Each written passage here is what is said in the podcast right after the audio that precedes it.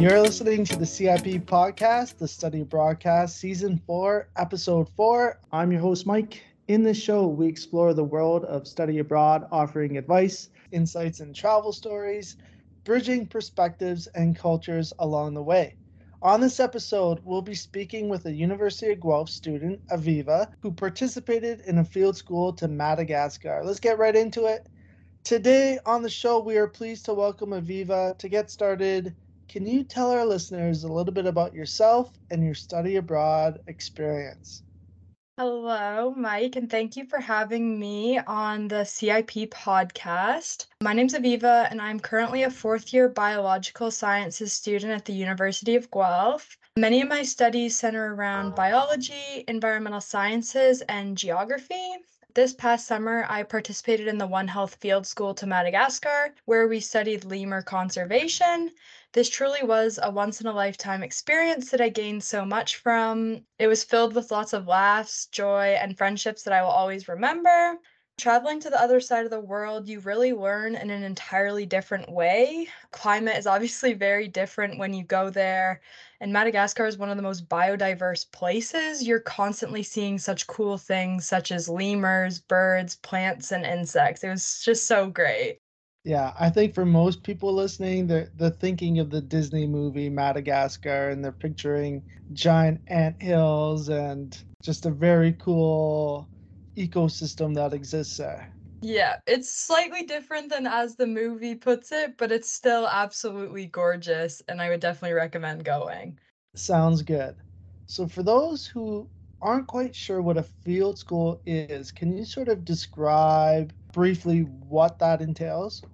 Sure. So a field school is slightly different than what a regular study abroad program is. Field school got paired with a Malagasy university when we traveled to Madagascar.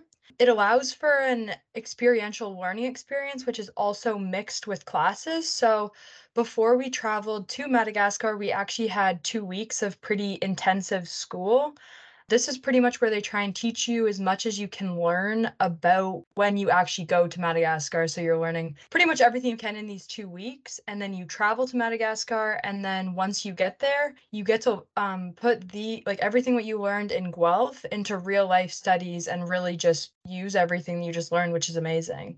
Yeah, that sort of segues into the next question, or sort of that idea of connecting the curriculum to the local culture what was that learning environment? You know, we talk about learning from textbooks or online learning, but when you're actually immersed and studying the surrounding environment, what was that like for you as a student?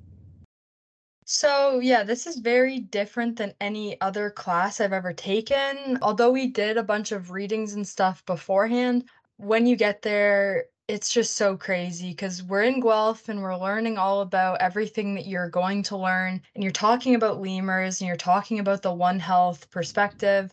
But then you actually like that's on a Friday, and then by the Monday, you're flying to Madagascar. You're flying across the whole world, and you're just immersed right into the culture, and you're seeing these lemurs firsthand and everything. So I just remember like one of the first days, I'm sleeping in my tent, and I just remember waking up, and you're hearing the lemurs right there. Like you're waking up, and that's what's waking me up in the morning is these lemurs. So within like a week, I went from learning all about these and ima- like not even imagining that they're actually real to seeing them and being surrounded by them all the time. The learning experience is definitely really hands on you really try and learn as best as you can but like we made research questions before you go but you know that when you get there in the field it was entirely different than what you imagine like you can only prepare so much for it but when you actually get there totally different experience. And it also was interesting because everyone who participates in the field school comes from possible different um, disciplinaries different degrees as well as we were paired with a malagasy student as well that was a master's student. So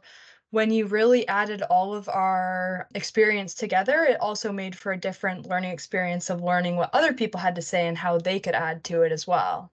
Can I ask you a quirky question? What exactly sure. is a lemur for those who are just picturing some fuzzy animal up in a tree with a long tail? Yeah, of course. So a lemur is a primate. It's a different type of primate than we are, but They are kind of like a monkey. Some of them are insanely loud. There's one that is just like so loud you would wake up to and it sounds like it's just screaming. Like I still have the videos of it and it could be an alarm clock. It's just so loud. But they are these little fluffy creatures. Most of them have little creepy eyes that are just staring at you. They range in size. There's like some, they're microcebus, they're really small. So they would only be about some of them like smaller than the size of your hand, where others would be more similar to like a raccoon or something like that. Like they're much larger, but they're crazy and they can just hang on everything and they'll just be carrying their babies going through the trees and stuff. So they are cute. They're also they're they're something else. Sounds good. So you talk about waking up to the sounds of a lemur. What was a typical morning like or what was your day like while you were participating in the field school? Of course. So most of our time was spent in the Ankarafantsika national park. So i'll go over our day there because that was what it was like for three weeks. So typical days you got up around 6 a.m get ready normally brush your teeth and everything like that and then you'd have breakfast around 6.30 with everybody. It was all like family style meals and stuff, which was quite nice. And then you would head to the forest and you would start your field work by seven. We stayed in like the lower valley, and then you'd have to walk up a bit of a mountain, hill, whatever you would like to call it, about two, three kilometers to get to the research area. And then the field work you would do would change by the day. Some of this included was habitat mapping, phenology trails, environmental sampling. We would walk lemur transects or we would be creating botanical plots. So it really just depended on what your um, itinerary said you were doing that day. Then you would return for lunch around 12 o'clock. And then we would do beha- behavioral lemur surveys at around 2. So this was pretty much a full day, and you'd do that till about 4 and then you'd have dinner around seven. And then there would also be some times where you would do nocturnal surveys. There was also half days. Half days were gave you time to do schoolwork right integrated in it. One last thing I wanted to add is when we did those behavioral lemur surveys, we actually did those ones at camp. We didn't do them at the forest. We tried to do them at the forest, but we actually were unable to because these lemurs were very skittish around people. They were very intimidated by us. Um, whereas the ones that lived in camp were actually really climatized to humans and allowed us to get really close to them. This is just crazy and it's definitely an evolutionary feature that they're going through. So that's why we didn't go back to the forest in the afternoon. It, for me, it sounds like I'm picturing Jane Goodall and just being out in the open and connecting with the land mm-hmm. and viewing you know species in their natural habitat did you sort of reflect on like how this might impact your your future interests or research endeavors yeah, definitely. So, this for me really taught me that I think I do want to do a master's degree. Um, I just loved the research and everything that we did. I learned so much here from just the employability skills that you learn, such as teamwork, critical thinking, adaptability, flexibility, but also academically. I think I learned more than any other course combined from learning a new language to working in an intercultural way. The field schools were just so helpful, and I'll continue to move use these moving forward. And we also worked on a research proposal, which is really similar to what you would do in a master's. So I really liked that I was able to gain the experience in that. And what was it like for you traveling with the University of Guelph professor? So, yeah, it was definitely really cool to travel with a professor. So, I traveled with Professor Travis Steffens. He was super awesome. He's very passionate and knowledgeable about everything he does. He also just genuinely really wanted us to learn and succeed he was always there to help you with any questions you had or if you needed help with field work and constantly be surveying the area, trying to find us and just help us and see what we were up to. He's also been to Madagascar so many times. I I don't even know. But he also speaks a bit of Malagasy and he tried to teach us some of this language before we went. But he also just knew the land and knew how it worked and everything. So it was super awesome to have him there and he did an amazing job organizing it and I'm forever grateful for him for the experience. And so you mentioned studying as well with uh, students from different backgrounds, different disciplinary backgrounds. What was it like in terms of group travel? I know that, you know, group travel can have its advantages and disadvantages. What did you like about it? Or what were some of the challenges you faced traveling with a group? Yeah, of course. So we traveled in a group of 12 undergraduate students. They were all part of the field school. And then there was one master's student, one URA student, as well as the professor. And so we chose to all fly there together. Pretty much like when you go with everyone, you spend every waking second with everybody. They really and truly become like a family to you our group was amazing and everyone seemed to get along really well. I don't remember there being any drama and we were just all a huge group of friends, which was awesome. We're still friends to this day and we still all keep in touch, which is super great. The advantages to traveling in this type of group is it provided you with a good support system. There obviously were difficult days so it's nice to have someone to turn to if anything went wrong or you just need to talk about it or you're homesick or anything. There was always somebody there that you could talk to. Disadvantages maybe would be when we were traveling in a group, it drew attention to you. So a tourist or someone who's not from Madagascar is referred to as a Vaza there. That's just the name in Malagasy. And there would be times where you'd have people point at you and call you Vaza and just we went into a rural market and just people would stop and stare at you and stuff. So it's definitely just not something that I was used to. It wasn't it wasn't horrible and there was never a time when we were unsafe, but you could feel people watching you for sure. so you talked about sort of interacting with local students and going to the local market. Can you talk about some of the other social and cultural aspects that may make this program unique? Of course, yeah. So it's definitely very intense in that you're just thrown right into it. Like the culture is really just built into everything. Where you stay in camp for the three weeks is where like it's right in the national park and you are neighboring a village. So you get to see pretty much how they live and everything.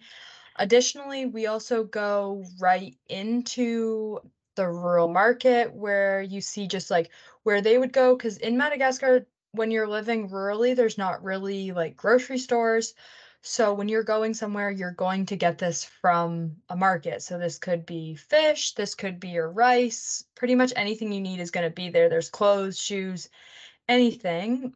It definitely culturally is a shock coming there. Madagascar is one of the poorest countries in the world.